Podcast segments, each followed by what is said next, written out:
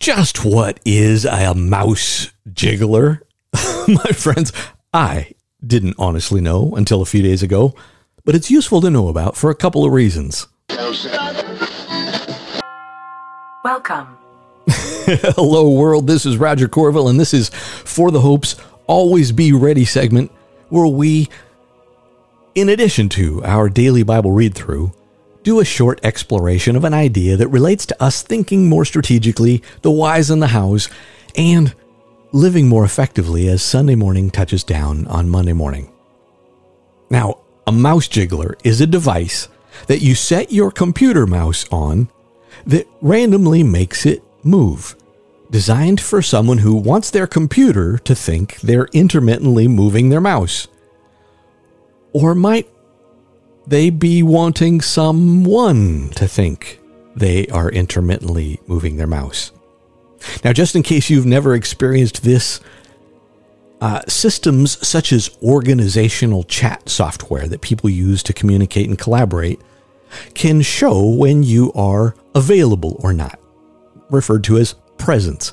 And generally, the default is that it will show you as unavailable or away after some period of time, right? If you quit using your computer, then it detects and it shows you as away or unavailable or something like that. Now, there is a more sinister version of this too. Some organizations use forms of activity tracking, sometimes like keyloggers or things that that log how long and when you're logged in and working, often with regard to trying to make sure that you're working when you say you're working. So, in today's short thought, here are two scriptural ideas and one idea for chat at the office.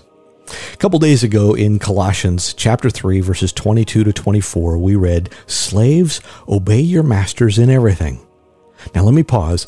I want to say hear this as employees obey your bosses in everything because that actually is a faithful to the Bible consistent, that would be consistent and faithful with the Bible. Slaves, obey your human masters in everything. Don't work only while being watched as people pleasers, but work wholeheartedly, fearing the Lord. Whatever you do, do it from the heart, as something done for the Lord, and not for people, knowing that you will receive the reward of an inheritance from the Lord. You serve the Lord Christ. Colossians 3 22 to 24. Employees? Who are you working for? Now, my friends, obviously, this falls under the limits that are generally bounded in the way that we, uh, you know, that Orthodox Christianity teaches, which is that we would obey our boss unless they command you to do something that God forbids, or forbids, or, or they forbid you to do something that God commands. But I want to touch down with one other thought. One we touched on recently also in the Daily Audio Bible. And it's a command that we see in the Old Testament where we observe as a principle something that we see in the New Testament, right? We see this command in the Old Testament that is a principle for New Testament believers, meaning Jesus followers. The old command was that you tithe, meaning giving one tenth. We've read, been reading about that even yesterday, I think it was. And the command was that your tithe was given to God first and out of your best. Now, in a New Testament sense, God is concerned about your heart, but the principle remains are you trusting Him first? Now, applied to income, as I mentioned in that daily audio Bible, I tithe based on my gross income. This is just me. This is not a hardcore Bible rule. But I'll tell you why I do it. Because if I tithe based on the net, who is getting the first? The government is, right? I tithe, then the government takes theirs, and I'm not giving the government first crack.